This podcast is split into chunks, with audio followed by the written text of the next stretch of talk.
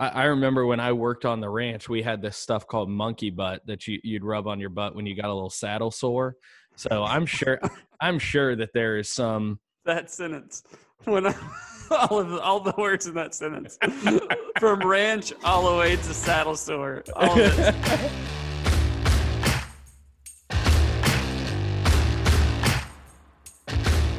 Welcome to Going In Tight. Coming out loose.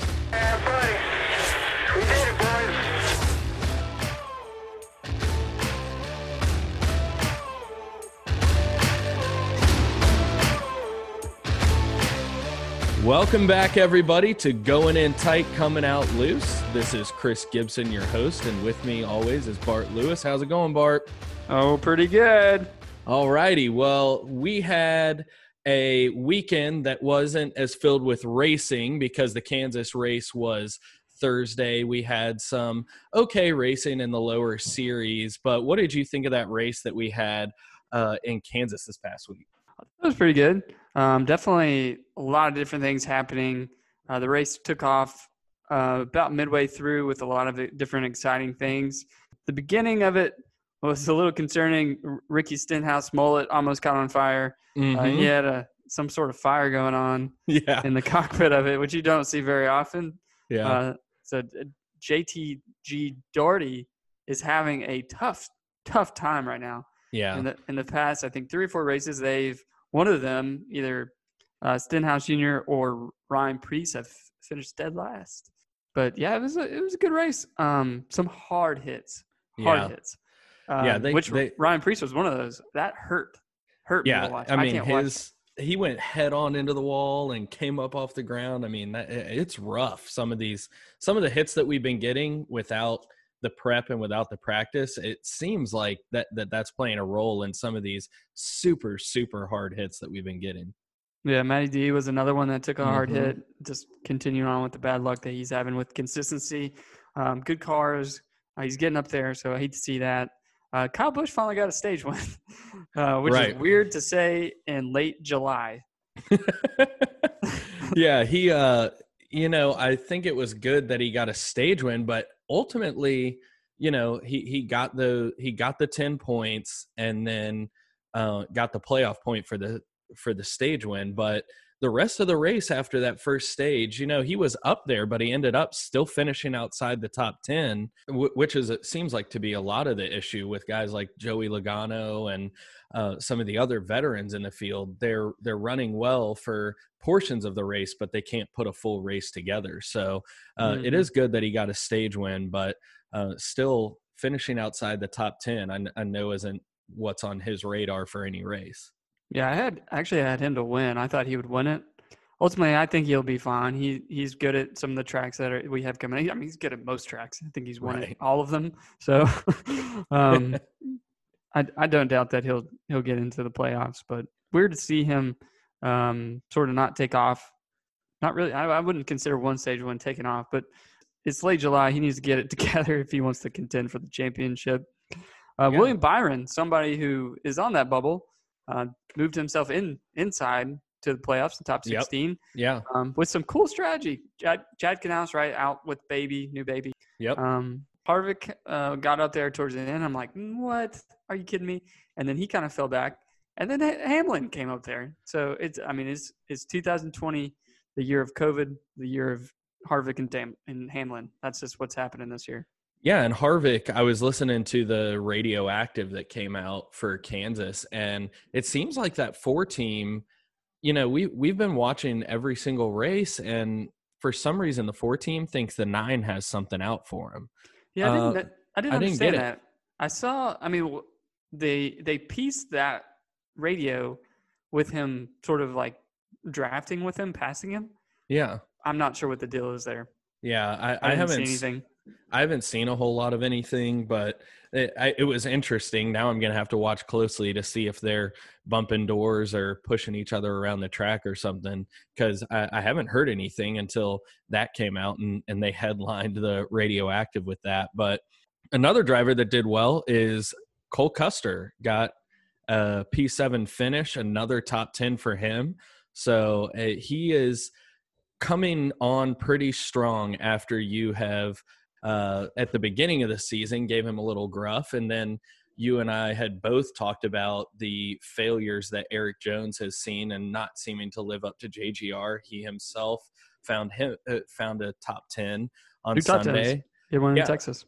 Yeah, so it's uh, you know, as we've talked about that stuff, you continue to be the anti-prophet for NASCAR for everybody other than Jimmie Johnson, and we'll get into that later. But um, yeah, I thought I thought it was pretty good racing, and then it was interesting to have that race on Thursday night, and then have the rest of the weekend be Xfinity and trucks. And um, what race do you have on behind you? What year is that?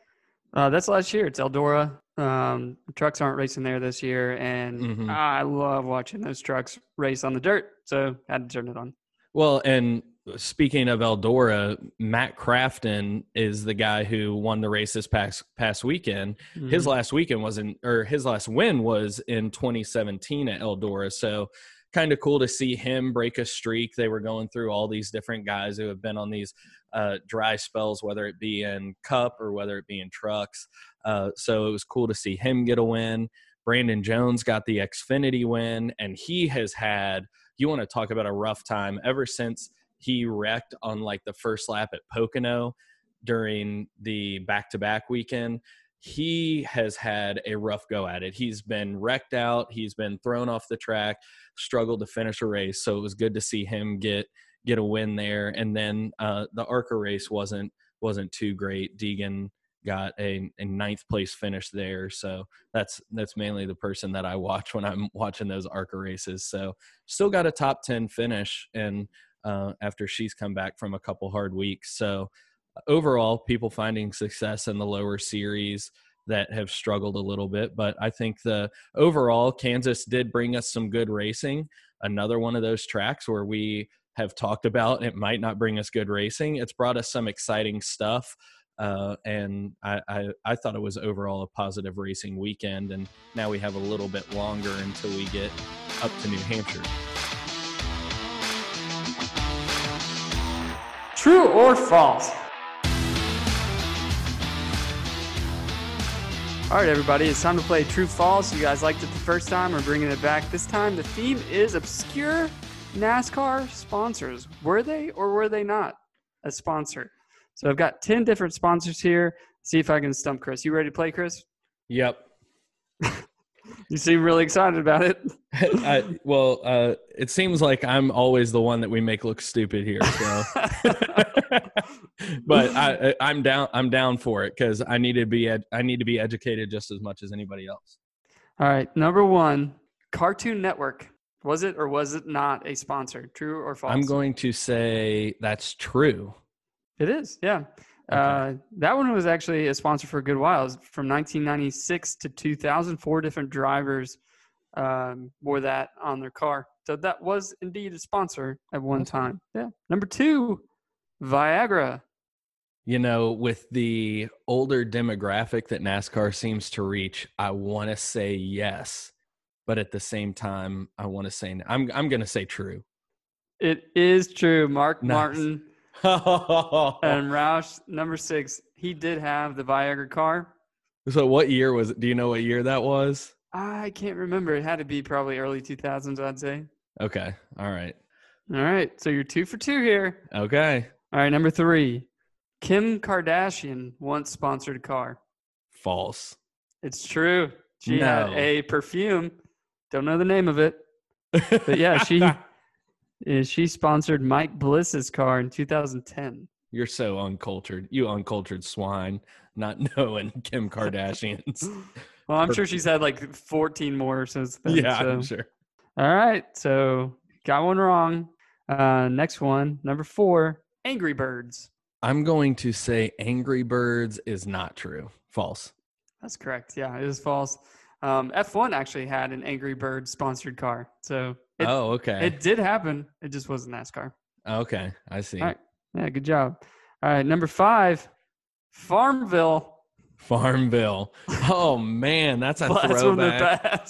yeah, that's like freshman year of college, trying to make sure that my farm was growing exponentially more than everybody else's. Um, Farmville.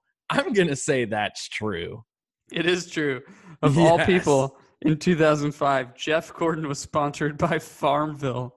Oh For a my race. gosh! Yeah, just, one race. Just one. I think it was just one race. Yeah. But Is yeah, that game can- still around? Do you know? I don't know. I don't know. Let's bring it back, everybody. Everybody, can- start going to download Farmville. I can remember looking in like I'm a college class, like sitting in the top and looking like at everyone's computer screen, and everyone was playing Farmville. Was Oh like- yeah, it it was dedication. You had to harvest, you had to plant, you had to grow, you had to build houses and different Mhm. farms. Oh my god, I remember that. It was it was a lot of fun. I probably wasn't. I mean, I didn't go to class a whole lot, so I was probably just playing it in my dorm room. But Mhm. um, yeah, that's crazy, Farmville. It was like the college version of uh, Gigapets or whatever, what is it? yeah. Chim- Chimagachis or whatever you call it. oh man. All right, So- moving on. Number six, Okay. true or false? Lycos.net sponsored a car. Lycos. Lycos used to be a search engine, could still be. I'm not sure. I have no. I don't. I'm sorry. I don't even know what that is. I'm gonna say false. It's true. Lycos was just like Google, Ask Jeeves, Yahoo, all those had the Jeeves. Ask Jeeves. had- Bing. Uh, Bing, still around. Bing is. Um, but yeah, Lycos.net sponsored Johnny Benson in 2000. I believe the uh, Ty something was the team, and it ended up being a lawsuit. And I forget the, all the details. Huh. Um, but basically, Lycos never paid up for the Oh. sponsorship of the car. I think that's they, what you need. they gave them a lot of vouchers for internet credit for sponsors, like paid ads. I don't think they ever even fulfilled that. So Oh my. Lycos.net, not a great partner to have yeah. just stay away for- from them. for anyone looking to make investments in the future. All right. Uh, number seven, The Notebook, the movie. Did someone sponsor? Did they sponsor a car? Or did they not? True or false? the Notebook. I, I mean, there are so many weird sponsors out there. I, I don't know. Yes, true. It's false. They did not. Oh. I mean, I, I you know, I didn't think very long on that one. I doubt that that is the target market for the Notebook. The Nicholas Nicholas Sparks, I'm sure, isn't. of all know. movies, I mean, we've seen Jurassic Park. We've seen, I don't know, something else. We've never seen, we've never seen the Notebook in the NASCAR. So. Yeah, in the NASCAR. All right, moving on. We'll get over that one.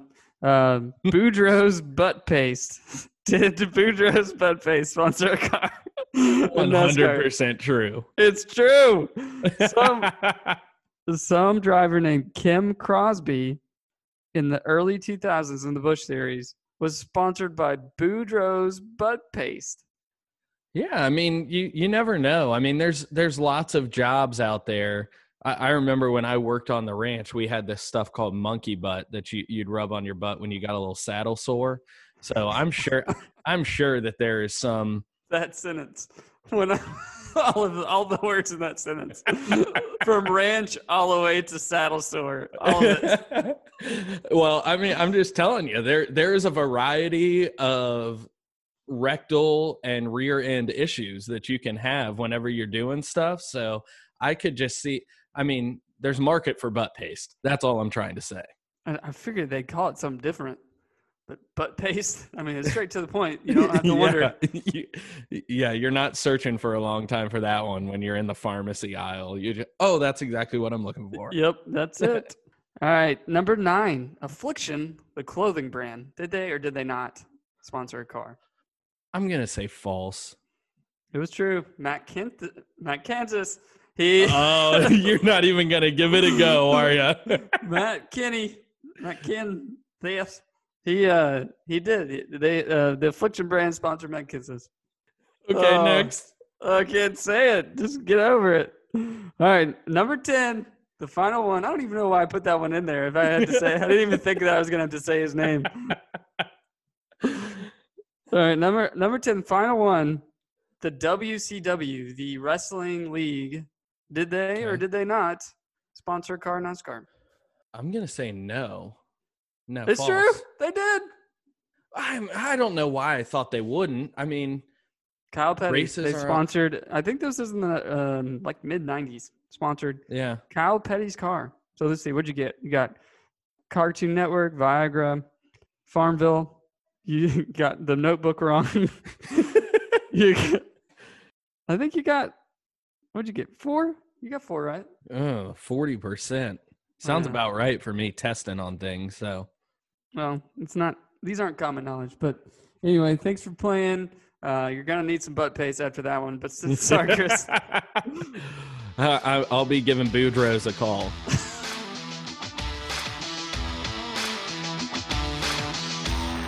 True or false?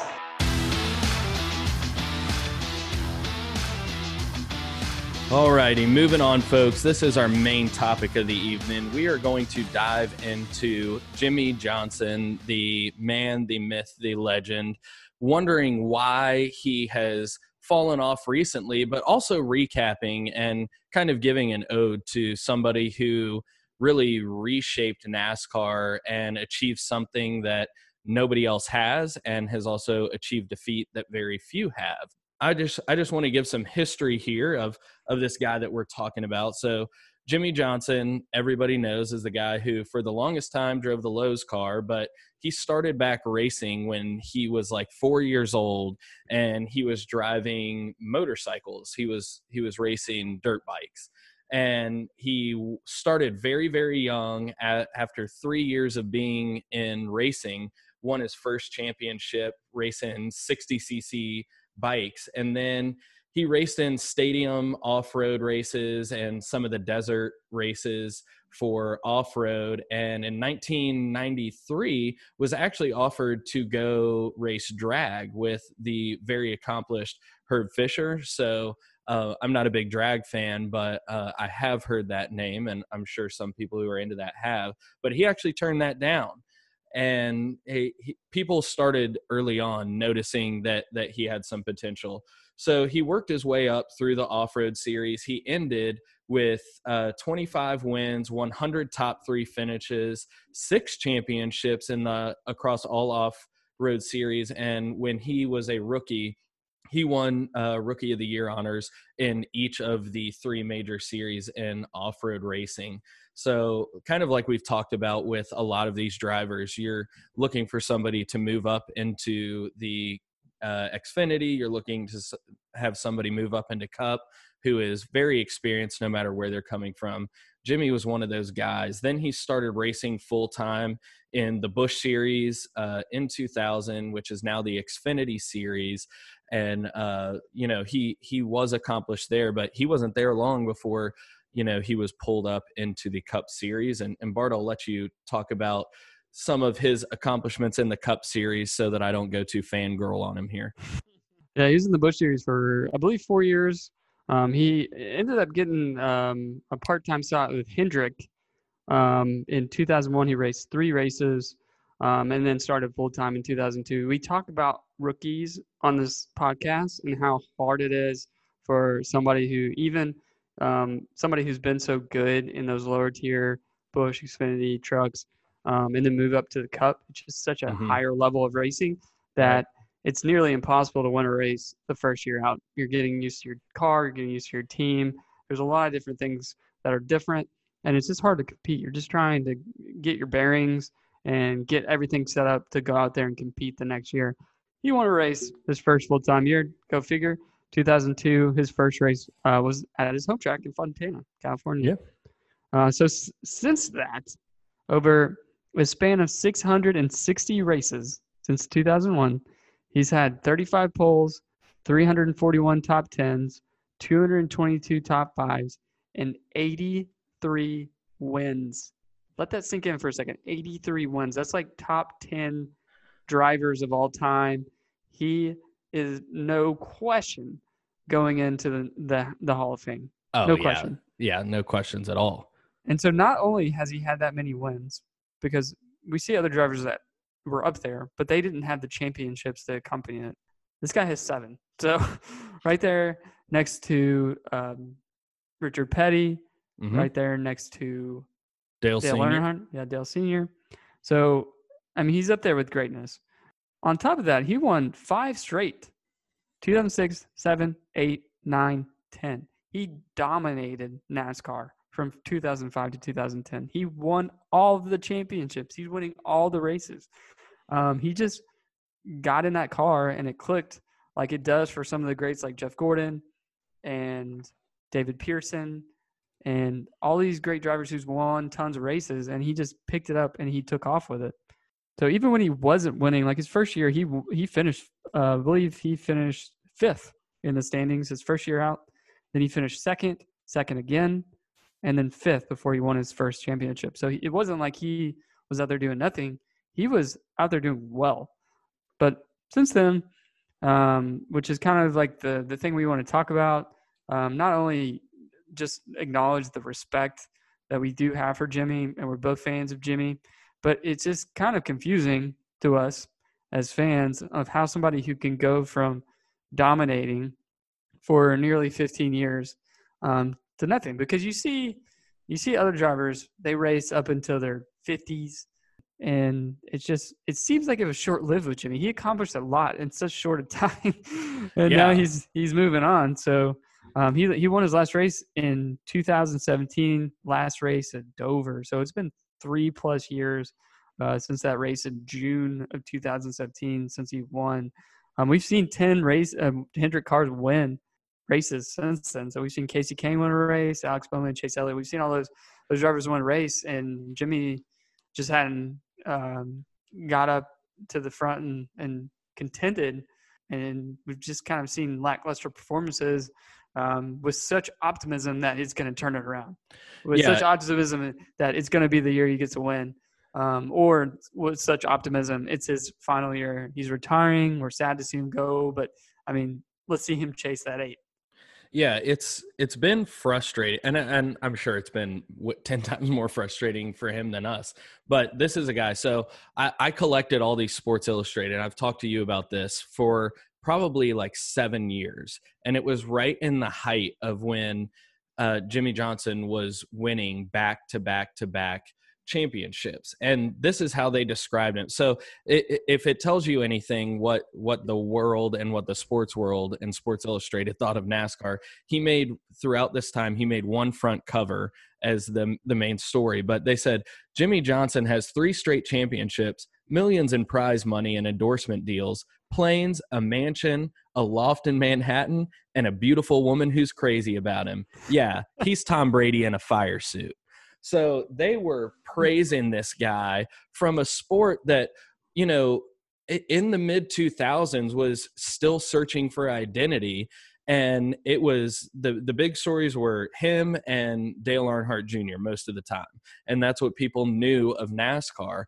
since 2017 when the playoff rules took took a really big change and they started implementing the the playoff rounds and the stage points it's kind of fallen off. And I know that you've mentioned it's almost like they changed the rules so that Jimmie Johnson couldn't win any more playoffs uh, or any more championships. So, uh, yeah, seven championships later, and the end of his career has just been kind of monotonous. And this one final time season has not only been marred by the current pandemic and everything, but just streaks of bad mistakes and bad luck.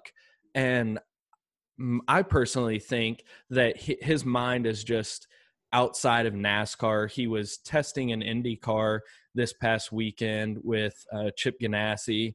I, I, think he's got potential to do things. He's clearly got a good car. We've seen him running in the top 10, but at this point, I, I'm more questioning his dedication. But you have found some skepticism around you know the race following that that 2017 win at Dover. Yeah, there's so many different reasons and speculations on mm-hmm. why mm-hmm. Um, it is that Jimmie just kind of fell apart in 2017 and just hasn't really bounced back. So one of those um, would be commitment, which um, everybody who knows him and everybody who's involved in NASCAR or, or broadcasting just speaks to the level of dedication that he has, not only from preparing for the car, for the track, uh, but his mental and physical shape to be prepared to go out there and contend. Right. So it it's so it's just hard for me to believe that that's the case. Um, but also, I don't really believe this either. But there's a bit There's a video out there that pretty much sums up the. He had a really hard wreck at Pocono right after that uh, win at Dover. I don't know if it was a brake issue or something. Um, he went in and he smacked the wall hard, like so hard he got out of the car and he sat on the wall for a while and kind of caught his breath. Um, I know that concussions uh, can happen in cars, and I'm not saying that's what happened or that's the reason why, um, but that is a reason out there that people have speculated could be um, the reason why. Um, another would just be the general package. Um, we talked about this before. Mm-hmm. Chevy changed the Camaro. Chevy Hendrick in general did not has not done as well in the past five no. years as they've done in the past 15 years, um, or even 35 years. It, it, was a you know part of a team that was trying to rally around a new package, um, and they were just floundering for a little while. Chevy in general. So mm-hmm. another another would be age. He's really not that old. Um, so I don't I don't know. Any anything else you could scrounge up as to why? No, uh, and and the th- and all of these things, like th- this man is like no stranger to hard hits. He wasn't winning championships just you know beating everybody by four and five laps. When he was uh, in the Busch series, uh, it was either the Busch series or very very early on. He had a terrible wreck at Watkins Glen when his brakes went out. He uh-huh. had to swerve around another car and took it head on. Now he you know he was a little bit older in in 2017 when this other wreck happened he was a young gun back then but he got out of the car and put his fists up like he won the race just because he was lucky to walk away from it so the man's taken hard hits i don't think i don't think it's some something related to anything that we really can pinpoint to be honest because it really seems like a driver who's got the yips with the running into Ty Dillon on a caution lap when he came down into Brad Keselowski and just it was like a block was thrown three or four seconds late, whether it was a spotter issue, whatever it may be, still something that was just, you know, out of the realm of what what somebody with his experience does. So mm-hmm. I, I really can't pinpoint it my only thing is I I know this year that he his car has the possibility. Chevy has shown that they can put their cars up front. I don't know what it is that they're not putting them in victory lane, and I, I can only hope that that he gets there because I mean he's just got just got an absolute stellar stellar resume. Two two. Daytona 500s, four Coca Cola 600s, four Brickyard 400s, two Southern 500s, 11 Dover wins and nine Martinsville wins. I mean, this is these are numbers that are unheard of. He's got so many firsts and and so many records that he holds himself. He's tied with, you know, two of the greatest in history and I think he's one of the greatest in history, but there have been some other drivers like you and and I think you looked them up there are some guys like Darrell Waltrip and those that mm-hmm. when they yeah. were on their way out, they they seem to have some of these same issues. Well, that's kind of like what I was trying to think of is maybe this is this is okay. This is something that happens when a driver hits mm-hmm. the tail end of his career and they just kind of lose the competitive nature. They're more cautious. Um, sometimes they go to different rides. In this in the in this case, he's in the same top tier equipment, but there are some drivers, some of the greats like Jeff Gordon and Bobby Allison, they won in their final year, contended for a championship. Dale Earnhardt, 49 when he he was killed, uh, but he still won two races that year. He was um, he probably still had another good five, ten years mm-hmm. that he mm-hmm. would probably have or he would have raced. But then there's others, uh, great drivers, some of the best, are all in the Hall of Fame on the other end of that. So Cale Yarborough no wins in his final three years. So for his final three years, he so won kind of like Jimmie. Yeah, 80 plus races. Um, and he didn't win. He didn't win in his final three years. Rusty Wallace. He he had two wins in his final five years. Two wins in his final five years, and he's up there in the same in, in, in with all the peers that have have won 50 plus races. Right. And then you look at some of the the really greats like Richard Petty in his final eight years eight, no wins, eight years, and and, and then Darrell Waltrip, Darrell Waltrip, one of the greatest that there ever will be, mm-hmm. and nine years. He didn't win a race in nine years. His final nine years. That's incredible. So I mean, you know, I don't want to say like I, I hate playing age into it because you know I if there is one thing that we have to say is the lifetime of driving a car is a, is a little bit longer than most sports. But is the technology changing so often on these guys now that it makes it tougher? I mean as you look through the end of the careers and, and i haven't done this but i wonder if you look through when when Cale, Cale Yarborough was finishing his career, were there tons of changes that were taking place? Were there tons of changes that were taking place to the packages? Uh, because we've seen drastic changes. The cars from mm-hmm. the the days when when Darrell Waltrip and Rusty Wallace and those guys were racing don't have near the technology, near the safety equipment now. Uh, and and we're seeing a lot more inexperience come into NASCAR uh, in recent years. Whereas it used to be if if you didn't cut your teeth to get to the top, when when Jeff Gordon came in and he he had done a lot to to get to that point, but there were people that still looked at him and were like, "You haven't done everything you need to do to get here." I, I just wonder if there's something there that it really is harder than we think to adapt to a new package, to adapt to a new car, like you said, changing over to the Camaro. So you know, I, am hopeful for this one final time that he, that he's going out. I hope that he can get into the playoffs and at least be a part of that competition. But I would hate for his last two years, as they've changed this system, for him to not even be in competition and just be out there, you know, running for you know for the fun of it to to end things. Yeah, another point is it's getting harder to cheat mm-hmm. for some of those old drivers. Yeah, even new. They're changing the packages. They're changing rules.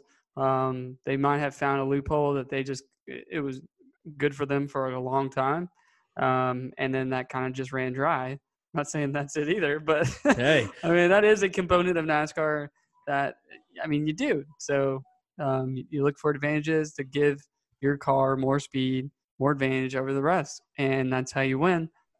Racing against uh, you know 40 cars that are identical uh, and i hated that this is his last year because i wish he could have spent it with the fans going to all these tracks right all the fans getting to see him one last time race one last time him to just see the impact and and all the stuff that he's brought to the sport um, and the lasting impact that he will have mm-hmm. um, so it's sad for me to, to see that he won't really have that and a little bit of me hopes that he'll just change his mind um, yeah. in, in, a couple months and say, you know what, I'll, you know, why not? I'll do it one more year. feel like I, um, you know, we almost got there in, in 2020. Why not give it another year in 21? Um, but whatever the case, um, he's definitely one of the greats, and we hate to see him go. Yeah, well, and they did say that sliver of hope that they give you. They did say that it's not. He, he's retiring from full time racing. So you know, there's been speculation that you could see him run at his home track like a Fontana or uh, a Sonoma or a Watkins Glen or something like that. So the sliver of hope for us Jimmie Johnson fans, he, we may not be done seeing him, but looks like he's pretty dead set on on getting his butt in one of those Ganassi Indy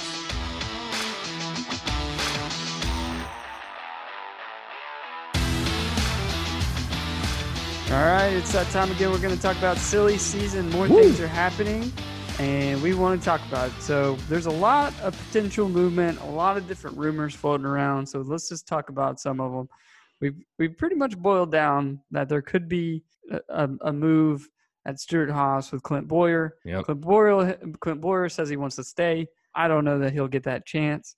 Um, I kind of honestly a little surprised that he was he, he was here this year. I thought he was going to retire last year. Um, right. Um, he's not he's not bad, but he's not at the level of his teammates. Right. So he's got he's got some good consistency, but he's not giving results where I think we could see someone else in that car. So yeah, personally, I think there's three options. What are they? Could be Chase Briscoe. Chase Briscoe is dominating the Xfinity Series. I think he yeah. proved that he um, he can be a contender in the Cup. Um, he's, and he's part of that part of that team. Yep, he is part of that team. So uh, that would make the most logical sense. Mm-hmm. Number two, Kyle Larson. So we've talked about this before. Kyle Larson's out there racing dirt because he got kicked out of NASCAR. Um, but I think that that would be more the almost obvious spot for him to go. Um, for him, I think that he wants to come back. That he would definitely get paid more. Um, but at the, at the end of the day, I don't think he wants to go to to a worse team than where he was at. Chip Ganassi right. is a pretty good team. And number three, and we're going to talk about more, but I think if if we don't see Brad Keselowski move, which I don't think we'll see him move from Penske, even though he's in a contract here, I think he'll stay there. Right. It could be Austin Cindric. He's at Penske okay. in the Xfinity Series. I could see that potentially still Ford. I could see him going to that spot. Obviously, that's yep. a stretch because Chase Briscoe would be the obvious one for that open spot, but you never know. Yeah, and and I think I think Briscoe is going to be a hot topic as we get towards the end of the year. I think there's going to be, you know, I think Ford Performance is going to want to hang on to that kid. So I think they're going to be vying with wherever there's an open spot with Ford. I read an article a few days ago that the inconsistency with Matty D that they would even move him and feed him into the Wood brothers and feed him on up. And and I think that's a stretch as well. But I, I was reading about that, and apparently there are some unhappy people with um, you know where Matty D is finished towards the top and then you know wrecked out of a few races. I, I hadn't heard it until I read this article, but that's that's the that's the sillier thing that I've heard out of all of that. That's pretty silly. I hadn't heard that. That's a stretch. Matty D is an incredible driver. He took really bad equipment and he showed progression out of it. I don't think that they that would be a dumb decision. I oh, I I agree, and I I thought it was a dumb decision for the the team that let him go last year to to give up his position, but. Uh, you know, it's silly season, and people are going to come up with whatever they want to talk about. Yeah, and speaking of the team that he was at last year, Leavine Family Racing, they yeah. took Christopher Bell this year um, in the number ninety-five. Five. Yep. Yep. Um, which is a I forget what it is, like a some sort of partnership with uh, Joe Gibbs Racing. So mm-hmm. I think they mm-hmm. like share their secrets. Only half of them, and yeah, definitely only half of them. Oh yeah, uh, but they've talked about shutting down, so that team wouldn't exist any longer, uh, which is so weird because that was the same deal with um, Furniture Row Racing. Yeah, they're also the same partnership. So it's like, what is Joe Gibbs doing to these? How much? How much are they having to pay them? Yeah, it's um, like they keep the people on the hook, and then uh, you just see them dissipate into nothing. But I think if that was actually the case, and it still may be the case, even if they don't do this, but even though Erik Jones has shown some promise and quietly got into the top ten after not dominating any race, I don't see him in that spot. So no, regardless, I do think that it would make most sense for Chris Christopher Bell to go there to the 20.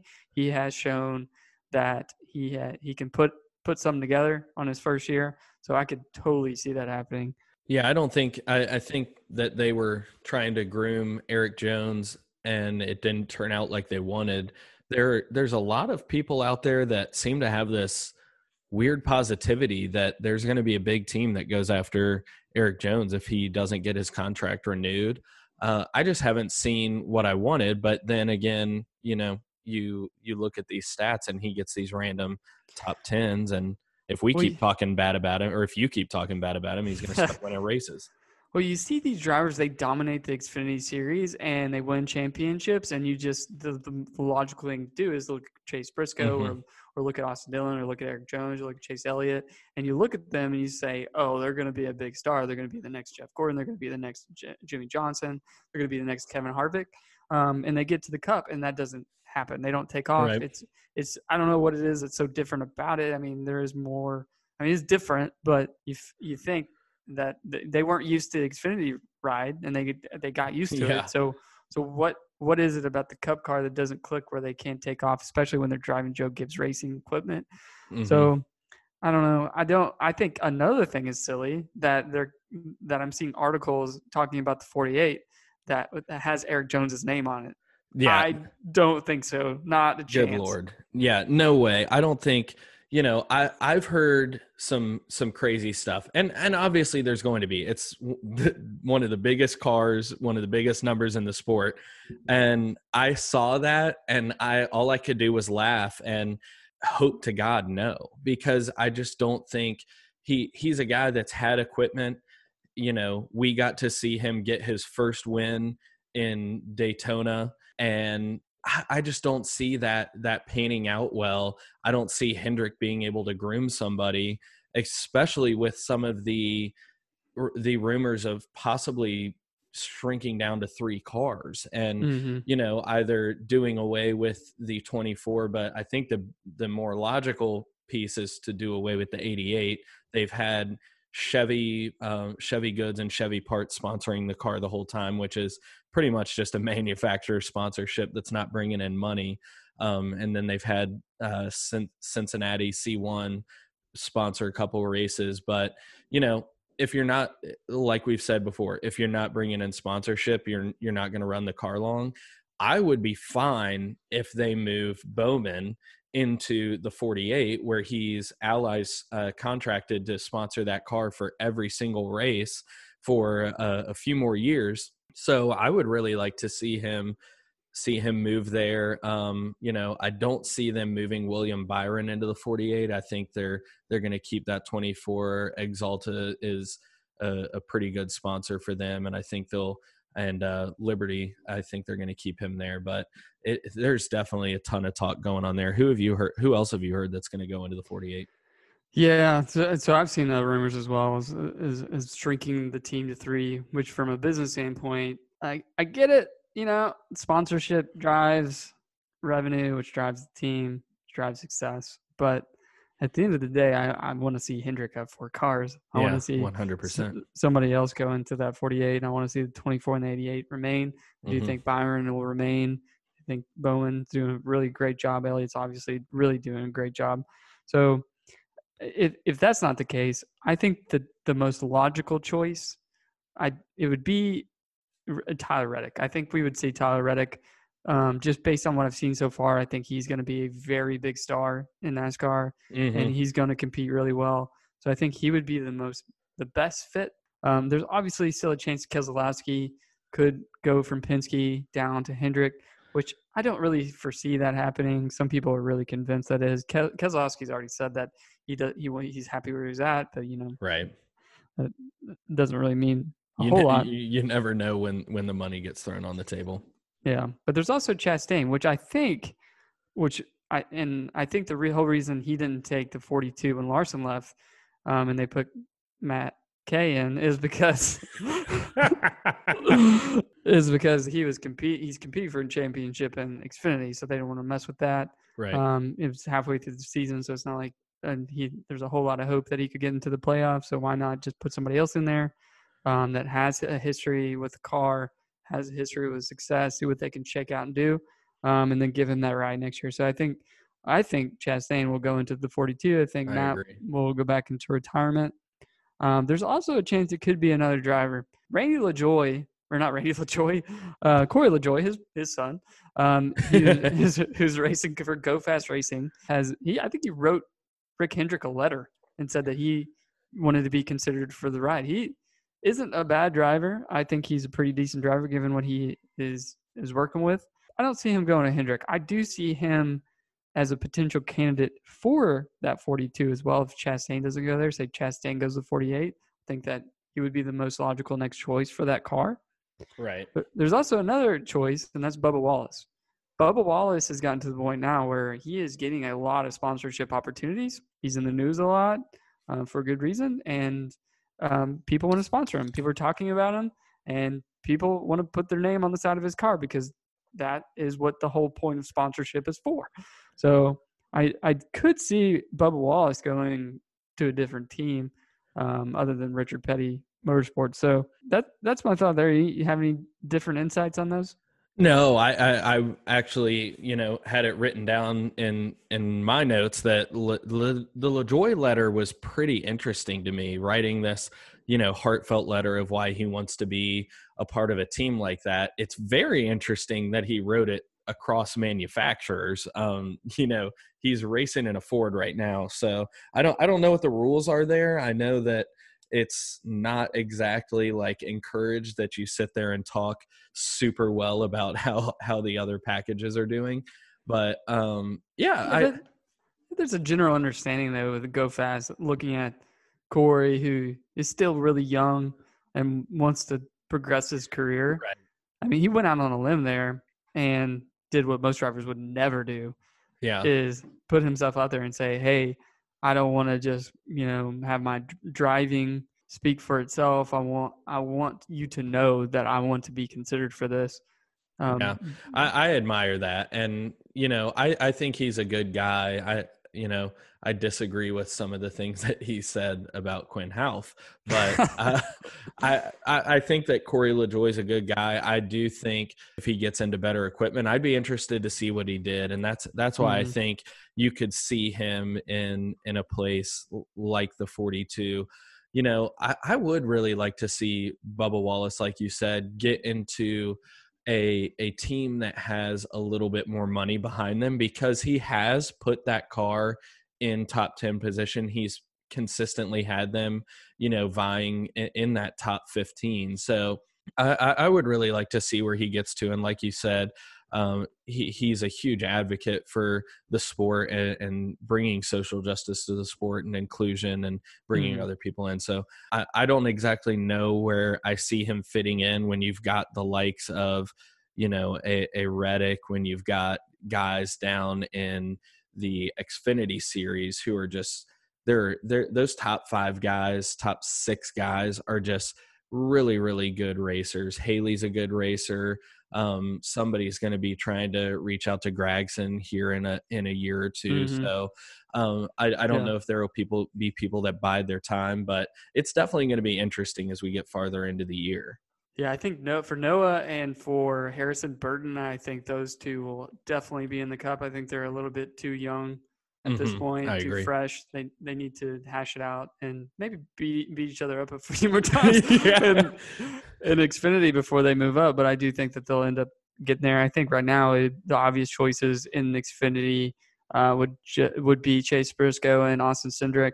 Um, those are the in in Chastain. Even Justin Haley is really putting together a great season, so I could potentially see him be considered uh, maybe for a mid tier team. But um, there's going to be some movement. We, I think this rookie class in general is probably one of the best we've seen in five years. I and I, I think we're going to see some shuffling around of those guys. John Hunter Nemechek is really doing well, I think, um, given the equipment that he's in. We're seeing him pop up and him be in the top, uh, him him in the front um, during the races consistently. Um, and then you're going to see some other other drivers shuffle. So uh, Ricky Stenhouse Jr. he moved from Roush Fenway. He went down to JTD JTG Daugherty. Hard to say, like go. Matt Matt Kansas, and which I would say down. I would say uh, over. Um, pretty comparable equipment, uh, maybe a little little less competitive. I think he's kind of on his his way out. He he he's one of those other drivers that dominated and Xfinity really never took off in Cup. Um, he does have his tracks but I, I do think he's on his way out. Ryan Preece is getting a hard time right now because he's had three last place finishes. I do think yeah. that uh, it's not necessarily all his fault, so I don't think he should lose his ride for that. Um, and then there is just general speculation over Ryan Newman. Ryan Newman had yeah. one of the worst crashes I've ever seen in my life. It made me so sick to my stomach that night I could not eat dinner. Like it oh, yeah. was just sickening to see. Yeah, that. you and, and I were texting back and forth quite a bit during that. That's I, would hate to see him go though. Yeah, um, but I mean stuff like that. When you have a head injury, it doesn't go away, um, and it doesn't necessarily. If if it if it happens again, it only gets worse. It doesn't. Mm-hmm. It, it's not like it healed completely and you're fine. Re- re- repeated head injuries can really have a, a lasting effect on your quality of life. And I know that he cares about his family, even though he has a deep passion for racing and he is competitive. He's he's taken equipment that um, not necessarily top 10 top 5 cars and and really became a contender. So i'd hate to see him go but i would completely understand if he did. Um, so we, we should see there but um, I, there's definitely a lot of different spots. We just talked about one, two, three, four, five, six different potential openings, um, right. um, a lot of which are in some of the best equipment in NASCAR. So it should be interesting to see the shuffle. Yeah, I'm excited about it. So, I mean, we we've talked about the shuffle a little bit, but some of the names that we just brought up in Reddick, Erik Jones, Jimmie Johnson, Clint Bowyer, William Byron, and Matty D. These are guys that are all right now uh, whether they they're in retirement or fighting for a ride, they're all vying for playoff position right now. And, Mhm. you know, we've got, you know, in my opinion, you've got Matty D, Byron, and Bowyer who are iffy. They're all less than 50 points above the cut line. So they're, uh, the, the playoffs are shaping up kind of crazy right now. And then you've got Reddick, Jones, and Johnson, and they're all less than 20 points below the cut line. So there's about six drivers. Who do you right now uh, have locked in to the playoffs, other than the drivers who who we already know have won? You you get down to Cole Custer, and Mhm. then uh, they're all locked in. And then from Almirola on, who do you think's locked into the playoffs, and who do you think who are your maybes and and your no chances? Sure. Yeah. So you got 10 locked in, you got six spots available. Um, really, probably about, I don't know, 10 contenders. Um, so Almirola, Kyle Busch, Kurt Busch, Clint Bowyer, Matty D. Um, I think all of those will get into the playoffs. Okay. Um, then, so that's five. So that leaves one open spot. I may be on Byron, Reddick, Jones, or Johnson. Uh, It could be any of those guys. I Right. really think that they're all putting together equal performances. So I wouldn't be surprised one way or another if if it was Jones over Johnson over Reddick. I don't know. Um, Bubba Wallace is at the tail end. He's really far out, so I don't think that he's Yeah. going to get in. Um, so th- those are my four maybes, but I do think um, as as the point standings now, I think Almirola down to Matty D. I think those will all get be in the top Okay. 16. Yeah, uh, I'll disagree with you on Matty D. He is he's towing the line to me because he's uh I mean he's he's less than fifty points above the cut. So I, I think when I looked at it, he's either thirty five or forty five points above the cut. So he's still got to do some good racing to hold off guys like Byron who have shown uh, recently that they can run in the top 10 a little bit more if Jimmie were to pull it together and rattle off, you know, he's run that car in the top five and then last weekend got pinched uh, in a wreck later in the race and just ran on some bad luck. But if a, a Tyler Reddick seems to crack off a win, if Jimmie Johnson can put his car in the right place and um, if if Byron were to crack off a win or keep putting his car in the right place, I think Matty D might be looking at uh, some issues only being you know 40 points above the cut line. But that being said he's still running really well. So i've got him i've got him in my maybes so i don't have him out and and i'm not super concerned about it but i don't have him have him locked in just yet Yeah, the way I think about Matty D is that I've seen very consistent performances out of him for the most Mhm. part, minus when he has gotten into some some wrecks, and that's really his downfall of what's happened this year. Before COVID, the first I forgot how many races we had, maybe three or four. Um, he was up there in the top yeah with one of the highest averages average finishes in those first three or four races. He's showing consistency. I think um, he's just got into some wrecks that have really like tanked him a little bit down further at this point. Um, he's in he's in equipment that isn't uh, the best. It is good, but um, I do think he could win with him. I don't Mhm. think he could win with somebody else. Um, I don't I don't think that uh, you're going to see Paul Menard crank out a bunch of wins. right Um, so I, I think he he is going to use the equipment that he has and get the most out of it, and he's consistent. So I think that we'll see him get in, and that's why I think that Erik Jones is another one that has shown consistency quietly.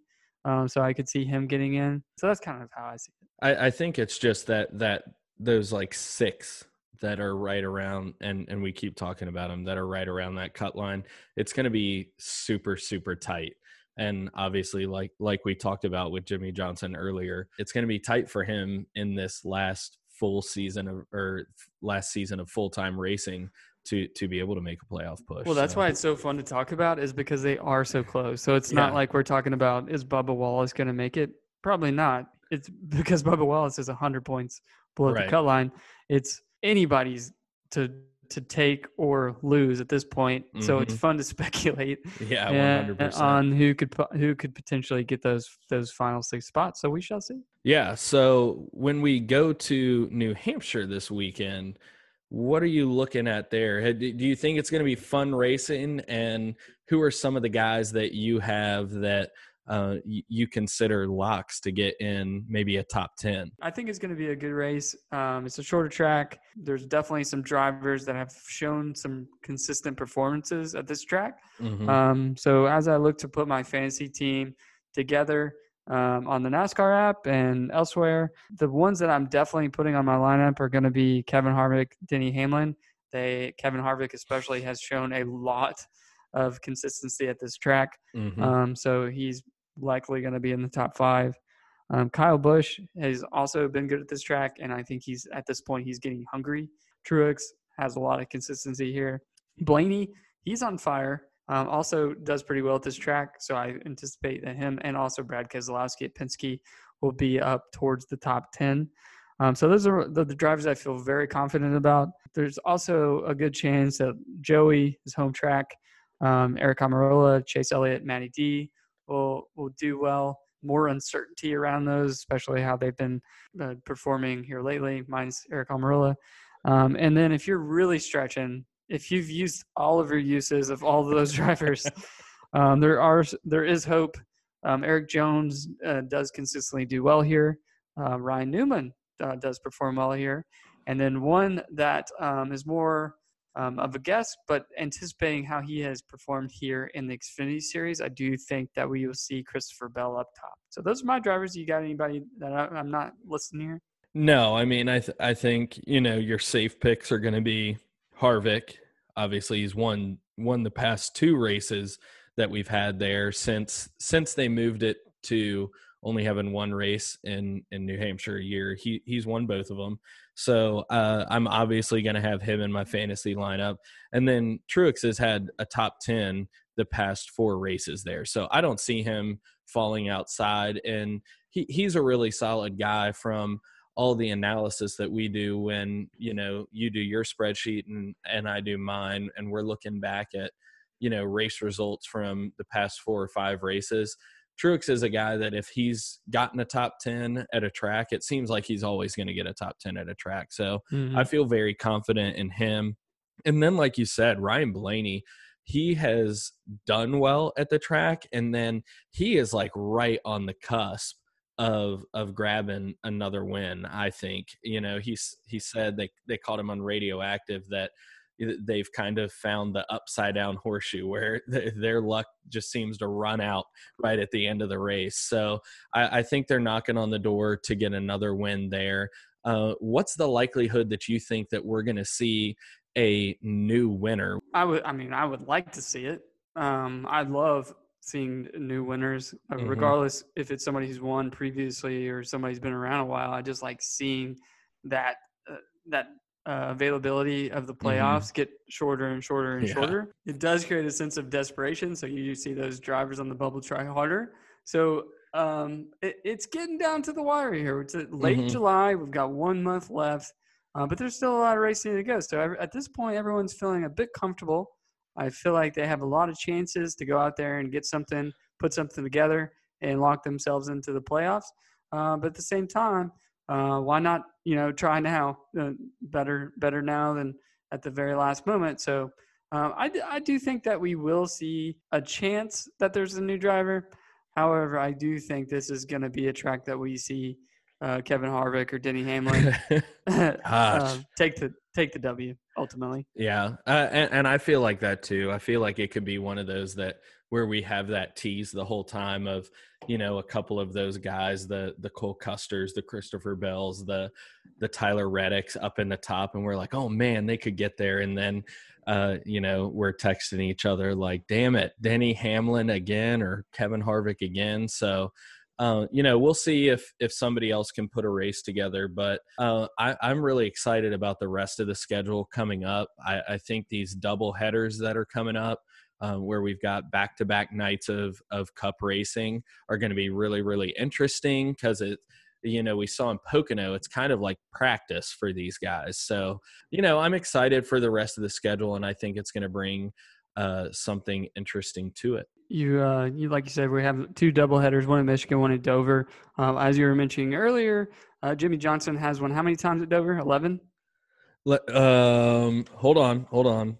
Yeah, eleven wins at Dover. So, so Jimmie Johnson is the golden nugget. Yeah, Jimmie Johnson has won 11 and he has two tries. So um, that, that's a good opportunity for, for Jimmie Johnson. Yeah, to We're, get dialed in there. We get to see the Daytona road course that we've never seen yeah. NASCAR uh, race on. So um, that's going to be interesting. No qualifying, no practice. It's going to be like the Roval, where the first time they raced that and they went into the first turn, it's just like, what is going to happen? Because you've seen them all qualify, you've seen them all practice spaced out, but you never saw all four of them go into the first turn of something they really don't know how to navigate too well. So uh, then you end the race with, or you end the, the season with Daytona. I think we should see a lot of interesting things happen between yeah. now and then.